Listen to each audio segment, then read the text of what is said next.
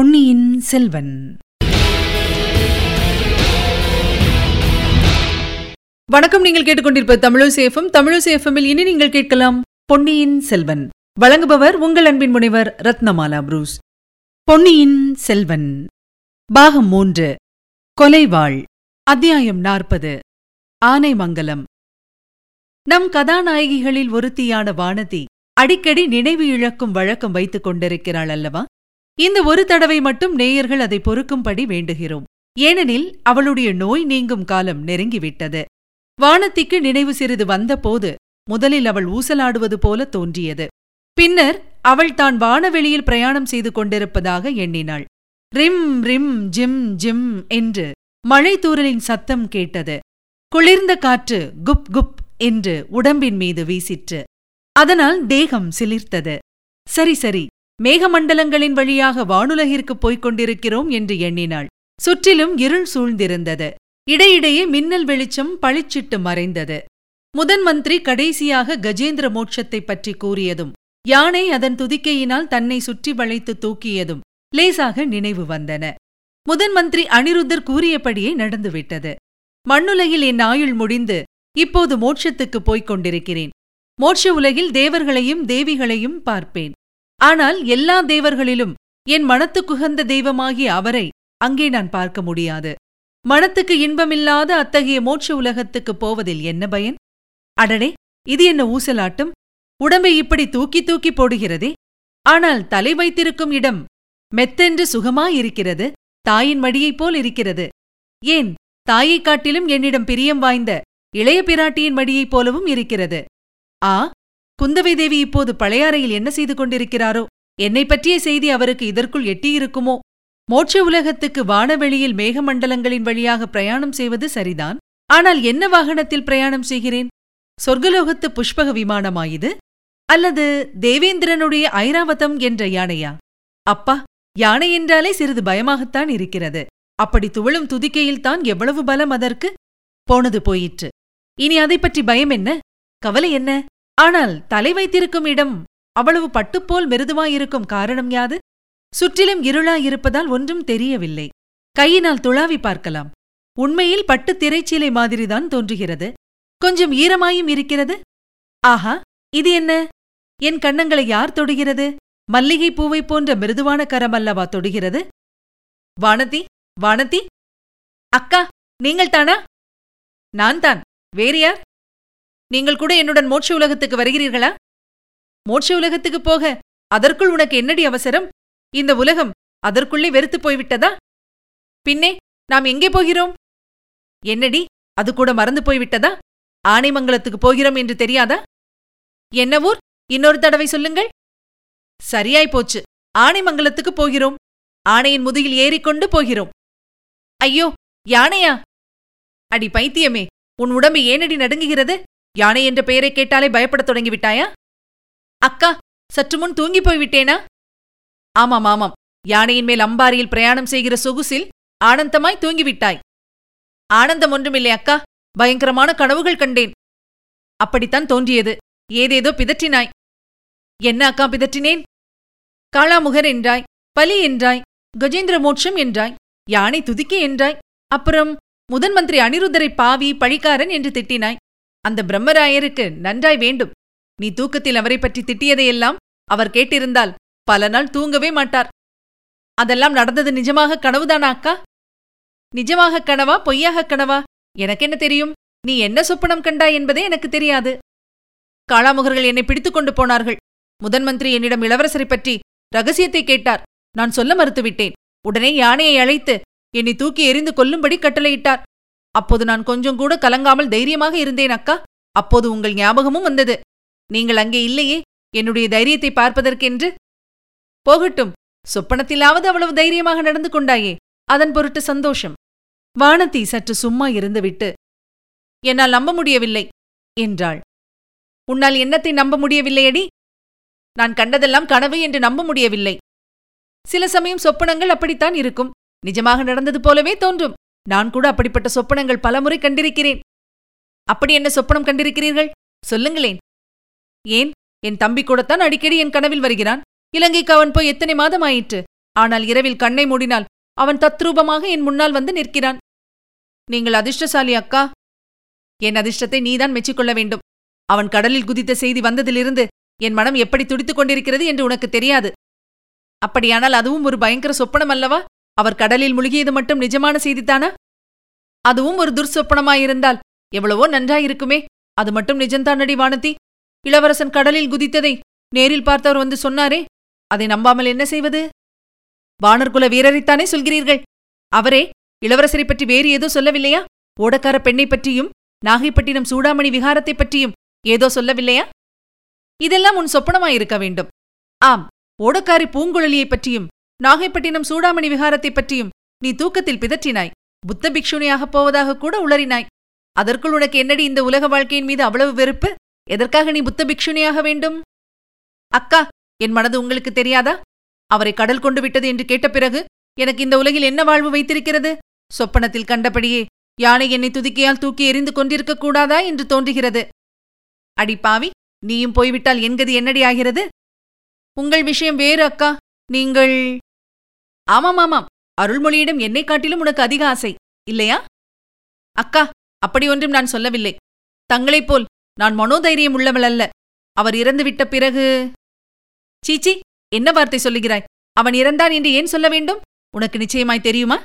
பழுவேட்டரையர்களும் பழுவூர் ராணியும் பேதை மதுராந்தகனும் அப்படி சொல்லி கொம்மாளம் அடிப்பார்கள். நீயும் நானும் அப்படியேன் சொல்ல வேண்டும்? அல்லது ஏன் நினைக்கத்தான் வேண்டும்? பின்ன என்ன சொல்கிறீர்கள்? அவர் சுழிக்காற்றில் கடலிலே குதித்த பிறகு வேறென்ன என்ன ஆகியிருக்க முடியும்? பிழைத்திருந்தால் இத்தனை நாள் வந்திருக்க மாட்டாரா? அடி பைத்தியமே கடலில் குதித்தால் அவனை கடல் கொண்டு விட்டது என்ற அர்த்தமா? கரையேறியிருந்தால் இத்தனை நாள் தெரியாமலா இருக்கும்? என் தகப்பனாரின் கதை உனக்கு தெரியுமா? அவர் இளம் பிராயத்தில் பல மாத காலம் இருக்குமிடமே தெரியாமல் இருந்தது? தேடி பிடித்துக் கொண்டு வந்து இளவரசு பட்டம் கட்டினார்கள். என் பாட்டனார் அரிஞ்சய சோழர் தக்கோலம் யுத்தத்திற்குப் பிறகு அடியோடு மறைந்து விட்டார். பல வருஷங்களுக்குப் பிறகுதான் அவர் இருக்குமிடம் தெரிந்தது. நான் சொல்லுகிறேன் கேள்வானத்தி காவிரித்தாய் ஒரு சமயம் என் தம்பியை காப்பாற்றி கரை சேர்த்தாள்.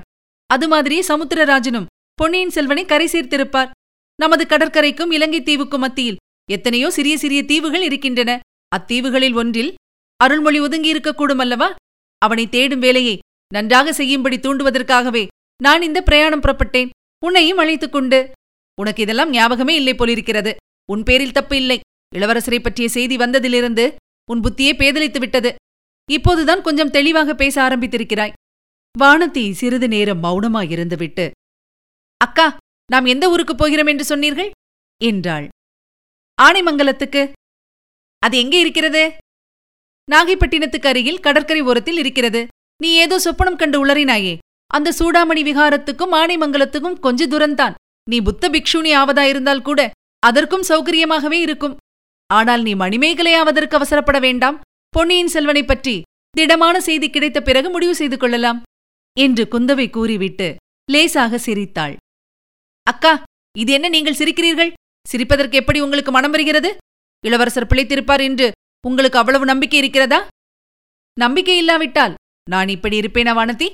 நான் பார்த்து வைத்திருக்கும் ஜோசியங்கள் எல்லாம் பொய்யாகப் போவதில்லை. என் தம்பியின் கையில் உள்ள சங்கு சக்கர ரேகைகளும் பொய்யாகப் போவதில்லை. இதுவரையில் எல்லாம் சரியாகத்தான் நடந்து வருகிறது. என்ன சரியாக நடந்து வருகிறது? எனக்கு ஒன்றும் தெரியவில்லையே என்றாள் வானதி. உனக்கு ஏன் தெரியப் போகிறது? நீதான் சித்த பிரமை பிடித்து அலைகிறாயே அருள்மொழிக்கு இளம் வயதில் பல கண்டங்கள் நேரும் என்று சொன்னார்கள். அதன்படி நேர்ந்து வந்திருக்கின்றன. பின்னே மற்றவையும் நடந்துதானே ஆக வேண்டும்? மற்றவை என்றால்? எத்தனையோ தடவை நான் சொல்லியாகிவிட்டது. நீயும் கேட்டிருக்கிறாய். மறுபடி எதற்காக சொல்ல சொல்லுகிறாய்? பேசாமல் தூங்கு. பொழுது விடிந்து பார்த்துக் கொள்ளலாம். வானதி மீண்டும் சிறிது நேரம் சிந்தனையில் ஆழ்ந்திருந்துவிட்டு ராத்திரியெல்லாம் யானை மீது பிரயாணம் செய்யப் போகிறோமா அக்கா? எதற்காக? என்று கேட்டாள். அது கூடவா உனக்கு ஞாபகமில்லை? பகலில் நாம் பிரயாணம் செய்தால் வழியில் உள்ள ஊர்களிலெல்லாம் ஜனங்கள் நம்மை சூழ்ந்து கொள்வார்கள். பொன்னியின் செல்வன் எங்கே? சோழ நாட்டின் தவ புதல்வன் எங்கே? என்று கேட்பார்கள். பழுவேட்டரையர் மீது குற்றம் சுமத்துவார்கள். பழுவூர் இளையராணியை சபிப்பார்கள். சக்கரவர்த்தியை கூட நிந்தித்தாலும் நிந்திப்பார்கள். அதையெல்லாம் நாம் எதற்காக காதினால் கேட்க வேண்டும்? நான் தான் ஜனங்களை அப்படியெல்லாம் தூண்டிவிட்டதாக பழுவேட்டரையர்கள் சொன்னாலும் சொல்லுவார்கள். எதற்காக இந்த வம்பு என்றுதான் ராத்திரியில் புறப்பட்டேன். இதையெல்லாம் பழையாறையிலிருந்து புறப்படும் போதே உனக்கு சொன்னேன். மறுபடியும் கேட்கிறாய் நல்ல சித்தப்பிரமை பிடித்து உன்னை ஆட்டுகிறது. சூடாமணி விகாரத்து புத்த பிக்ஷுக்களிடம் சொல்லித்தான் உன் சித்தப்பிரமையை போக்க வழி தேட வேண்டும். போனால் போகட்டும். நீ இப்போது தூங்கு. எனக்கு தூக்கம் வருகிறது. இந்த ஆடும் குன்றின் மீது உட்கார்ந்தபடியே தான் இன்று இரவு நாம் தூங்கியாக வேண்டும். என்றாள் இளைய பிராட்டி. வானதி இனி ஒன்றும் பேசக்கூடாது என்று தீர்மானித்து மௌனமானாள். அவளுடைய உள்ளம் ஒரே குழப்பமாயிருந்தது. அன்று நடந்ததையெல்லாம் ஒவ்வொன்றாக நினைத்துப் பார்த்துக் கொண்டாள். எல்லாம் உண்மையாக நிகழ்ந்த சம்பவங்களாகவே தோன்றின. எனக்கு சித்தப்பிரமை ஒன்றுமில்லை. அக்காதான் என்னை பைத்தியமாக அடிக்க பார்க்கிறாள் என்று சில சமயம் எண்ணினாள். யானை தன்னை துதிக்கையினால் சுற்றி தூக்கிய பிறகு என்ன நடந்தது என்பதை எண்ணி எண்ணி பார்த்தாள். ஒன்றும் நினைவுக்கு வரவில்லை. என்னதான் நடந்திருக்கும்? தன் உயிருக்கே ஆபத்தான அந்த வேளைக்கு அக்கா சரியாக அங்கே வந்து தன்னை காப்பாற்றியிருக்க வேண்டும். அக்காவை பார்த்ததும் முதன் மந்திரி நடுநடுங்கி போயிருக்க வேண்டும். ஆயினும் யானை துதுக்கியின் பிடியிலிருந்து காப்பாற்றுவது என்பது அவ்வளவு சுலபமான காரியமா? ஒருவேளை இவ்வாறு இருக்குமோ? தன்னை துதுக்கியால் கட்டித் தூக்கிய யானைதானா இது? மேலே அம்பாரி இருந்தது அந்த இருட்டிலும் சிறிது தெரிந்தது. இளைய பிராட்டி அந்த அம்பாரியிலேயே இருந்திருக்கலாம். யானை துதுக்கியினால் தூக்கி தன்னை தூர எறிவதற்கு பதிலாக மேலே அம்பாரியில் விட்டிருக்கக்கூடும். அந்த மாதிரி செய்ய யானைகள் பழக்கப்பட்டிருப்பதை வானதி பலமுறை பார்த்ததுண்டு. முதன் மந்திரியும் இளைய பிராட்டியும் சேர்ந்து இம்மாதிரி சூழ்ச்சி செய்திருக்கிறார்களோ? எதற்காக? நான் தனியாக பிரயாணம் செய்வதை தடுக்கும் பொருட்டுத்தான். என்னுடைய தைரியத்தை சோதிப்பதற்காகவும் இளைய பிராட்டி இம்மாதிரி செய்திருக்கலாம். பொம்மை முதலையை என் அருகிலே விட்டு ஒரு சமயம் சோதனை செய்யவில்லையா? எப்படியாவது இருக்கட்டும். நான் இன்று தனி வழியே புறப்பட்டது பெருந்தவறு. இப்போது அக்காவின் மடியில் தலையை வைத்து படுத்திருப்பது எவ்வளவு நிம்மதியாயிருக்கிறது? அக்காவின் வார்த்தைகள் எவ்வளவு தைரியமும் உற்சாகமும் அளிக்கின்றன? பொன்னியின் செல்வன் எங்கேயோ பத்திரமாக இருக்கிறார் என்பதில் சந்தேகமில்லை. ஒருவேளை இந்த பிரயாணத்தின் முடிவில் அவரை சந்திப்போமா? இவ்வாறு எண்ணியபோது வானதியின் உள்ளத்தில் அளவில்லாத கிளர்ச்சி ஏற்பட்டது. மனச்சோர்வுக்கு நேர்மாறான உற்சாக இயல்பு இப்போது அவளை ஆட்கொண்டது. யானை கம்பீரமாக நடந்து சென்று கொண்டிருந்தது. யானை மேல் அம்பாரி ஆடி அசைந்து கொண்டிருந்தது. முன்னும் பின்னும் காவற்படைகள் போய்க் கொண்டிருந்தன. மழை சிறு தூரலாயிற்று பிறகு தூரலும் நின்றது. வானத்தில் மேகக்கூட்டங்கள் சிதறிக் கலைந்தன. நட்சத்திரங்கள் எட்டிப் பார்த்தன. வானத்தி யானையின் அம்பாரி கூரை வழியாக மேலே வானத்தில் தெரிந்த நட்சத்திரங்களை பார்த்தாள். வானவெளியில் சஞ்சரிக்கும் நட்சத்திரங்களுக்கும் பூலோகத்தில் வாழும் மனிதர்களின் வாழ்க்கைக்கும் ஏதேனும் சம்பந்தம் இருக்க முடியுமா என்று அதிசயப்பட்டாள். பொன்னியின் செல்வர் உதித்த நட்சத்திரத்துக்கும் தான் பிறந்த நட்சத்திரத்துக்கும் உள்ள பொருத்தத்தைப் பற்றி ஜோதிடர்கள் சொல்வதில் ஏதேனும் உண்மை இருக்குமா? தன் வயிற்றில் பிறக்கும் மகன் மூன்று உலகத்தையும் ஆளப் போகிறான் என்று ஜோதிடர்களுடன் சேர்ந்து அக்காவும் சொல்வது உண்மையாகுமா? வால் நட்சத்திரம் தோன்றுவது ஏதோ உற்பாதத்துக்கு அறிகுறி என்று ஜனங்கள் பேசிக் கொள்கிறார்களே. அது எவ்வளவு தூரம் நிஜமாயிருக்கும்? அப்படி என்ன உற்பாதம் நடக்கும்? பொன்னியின் செல்வர் கடலில் முழுகியதுதான் அந்த உற்பாதமா? அக்கா கொண்டுள்ள நம்பிக்கையின்படி அவர் திரும்பி வருவாரா? அப்படியானால் வேறு என்ன உற்பாதம் நடக்கக்கூடும்? இம்மாதிரியெல்லாம் வெகுநேரம் சிந்தனை செய்து கொண்டிருந்த பிறகு வானத்தி லேசாக கண்ணயர்ந்தாள். அவள் கண்விழித்து பார்த்தபோது பொழுது புலர்ந்திருந்தது. புள்ளினங்கள் உதய கீதம் பாடின. இளைய பிராட்டியும் விழித்துக் கொண்டிருந்தாள். அம்பாரியின் பட்டுத்திரையை விலக்கிக் கொண்டு வெளியே பார்த்து இதோ ஆனைமங்கலம் வந்துவிட்டோம். சோழ மாளிகையின் வாசலுக்கே வந்துவிட்டோம் என்றாள். இரு இளவரசிகளும் யானை மீதிருந்து இறங்கினார்கள். மாளிகைக்குள்ளே பிரவேசித்தார்கள். அங்கே ஆயத்தமாயிருந்த அரண்மனை தாதிமார்கள் இளவரசிகள் இருவரையும் மாளிகையின் எல்லா பகுதிகளுக்கும் அழைத்துச் சென்று காட்டினார்கள். கடைசியில் மாளிகையின் கீழ்ப்புறத்துக்கு வந்து அங்கிருந்த அலங்கார முன்றின் முகப்பில் நின்றபடி கடலுடன் கலந்த கால்வாயை பார்த்து கொண்டு நின்றார்கள். அக்கா இளவரசரை தேடுவதற்கு ஏற்பாடு செய்யப் போவதாக சொன்னீர்களே என்ன செய்திருக்கிறீர்கள்? என்றாள் கொடும்பாளூர் இளவரசி. ஆமாடி வானத்தி தேடுவதற்கு ஏற்பாடு ஆரம்பமாகிவிட்டது. அதோ பார் ஒரு படகு வருகிறது. அதில் வருகிறவர்கள் ஒருவேளை ஏதேனும் செய்தி கொண்டு வந்தாலும் கொண்டு வருவார்கள் என்றாள் குந்தவை. வானத்தி திரும்பி பார்த்தாள். சற்று தூரத்தில் மரக்கிளைகளின் இடைவெளியில் ஒரு சிறிய படகு வருவது தெரிந்தது. அதில் இருவர் இருந்தார்கள். அக்கா அந்த படகில் வருவது யார்? என்று வானதி கேட்டாள். படகு தள்ளுகிறவன் சேந்தனமுதன் தஞ்சாவூர் பாதாள சிறையிலிருந்து நாம் அன்றொரு நாள் விடுதலை செய்தோமே அவன் உட்கார்ந்திருப்பவள் பூங்குழலி. வானத்திக்கு உடம்பு சிலிர்த்தது. அக்கா நான் அந்த பெண்ணை பார்க்க விரும்பவில்லை. உள்ளே போகிறேன் என்றாள். என்னடி அவளைக் கண்டு அவ்வளவு பயம்? உன்னை அவள் விழுங்கி விடுவாளா என்ன? நான் பார்த்துக் கொள்கிறேன். நீ பயப்படாமல் சும்மா இரு. என்றாள் குந்தவை. படகு நெருங்கி வந்து கொண்டிருந்தது. யானை துதிக்கையில் அகப்பட்ட வானதி எப்படி உயிர் பிழைத்தாள்? இதை குறித்து அவள் இரண்டாவதாக செய்த ஊகந்தான் சரியானது. யானை துதுக்கியை சுழற்றி அவளை தூர எறியவில்லை. மேலே தூக்கி அம்பாரியின் அருகில் லேசாக வைத்தது. அங்கே திரைமறைவில் ஆயத்தமாயிருந்த குந்தவை அவளை வாரி அணைத்து மடியில் போட்டுக் கொண்டாள். பிறகு முதன் மந்திரியும் பல்லக்கில் ஏறினார். தேவி போய் வரட்டுமா? உன் பிரயாணம் இனிதாயிருக்கட்டும். அதன் முடிவும் இனிதாயிருக்கட்டும். என்று சொன்னார். ஐயா தங்கள் உதவிக்கு மிக்க நன்றி என்றாள் இளைய பிராட்டி. கொடும்பாளூர் கோமகளை கோழை என்றாயே? அவளைப் போல் நெஞ்செழுத்தக்கார பெண்ணை நான் பார்த்ததே இல்லை. முன்னையெல்லாம் அவள் கோழையாகத்தான் இருந்தாள். கொஞ்ச நாளாகத்தான் அவளுக்கு இவ்வளவு தைரியம் வந்திருக்கிறது என்றாள் குந்தவை. எல்லாம் உன்னுடைய பயிற்சிதான். அந்த பெண் என்னை பயங்கர ராட்சதன் என்று எண்ணியிருப்பாள். போனால் போகட்டும். என்னை பற்றி எவ்வளவோ பேர் எத்தனையோ விதமாக எண்ணிக்கொண்டிருப்பார்கள் நான் அதற்காகவெல்லாம் கவலைப்படுவதில்லை. போய் வாருங்கள் அம்மா.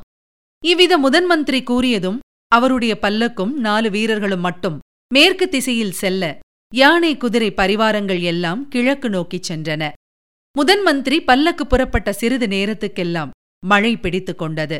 மழையை பொருட்படுத்தாமல் சிவிகை தூக்கிய ஆட்களும் சிவிகையை காத்த வீரர்களும் சென்று கொண்டிருந்தார்கள். மழை குறைந்து தூரல் நிற்கும் சமயத்தில் திடீரென்று பல்லக்கு நின்றது. ஏன் நிற்கிறீர்கள்? என்று முதன் மந்திரி கேட்டார். சுவாமி அந்த மரத்தடியில் யாரோ கிடப்பது போல தெரிந்தது என்றான் முன்னால் சென்ற காவலர்களில் ஒருவன். முதன் மந்திரி அவன் சுட்டிக்காட்டிய திசையை உற்றுப் பார்த்தார். பழிச்சென்று ஒரு மின்னல் மின்னியது. ஆமாம் யாரோ கிடக்கிறதாகத்தான் தெரிகிறது. இறங்கி பார்க்கிறேன் என்றார் முதன் மந்திரி. சிவிகையிலிருந்து இறங்கி அருகில் சென்றபோது மரத்தடியில் கிடந்த மனிதன் முனகும் சத்தம் கேட்டது. யாரெங்கே? என்றார் அனிருத்தர். அதற்கு பதிலாக முதன் மந்திரி போலிருக்கிறதே என்ற தீனமான குரல் கேட்டது. ஆம் கேட்டது முதன் மந்திரிதான். இங்கே கிடப்பது யார்? ஐயா தெரியவில்லையா? நான் தான் மதுராந்தகன். இளவரசே இது என்ன கோலம்? இங்கே எப்படி வந்தீர்கள்? என்ன நேர்ந்தது? என்று பரபரப்புடன் கேட்டுக்கொண்டே முதன் மந்திரி மதுராந்தகரை தூக்கி நிறுத்த முயன்றார். இதுவரை நீங்கள் கேட்டது பொன்னியின் செல்வன். வழங்கியவர் உங்கள் அன்பின் முனைவர் ரத்னமாலா புரூஸ். மீண்டும் அடுத்த அத்தியாயத்தில் சந்திக்கலாம். இணைந்திருங்கள் மகிழ்ந்திருங்கள்.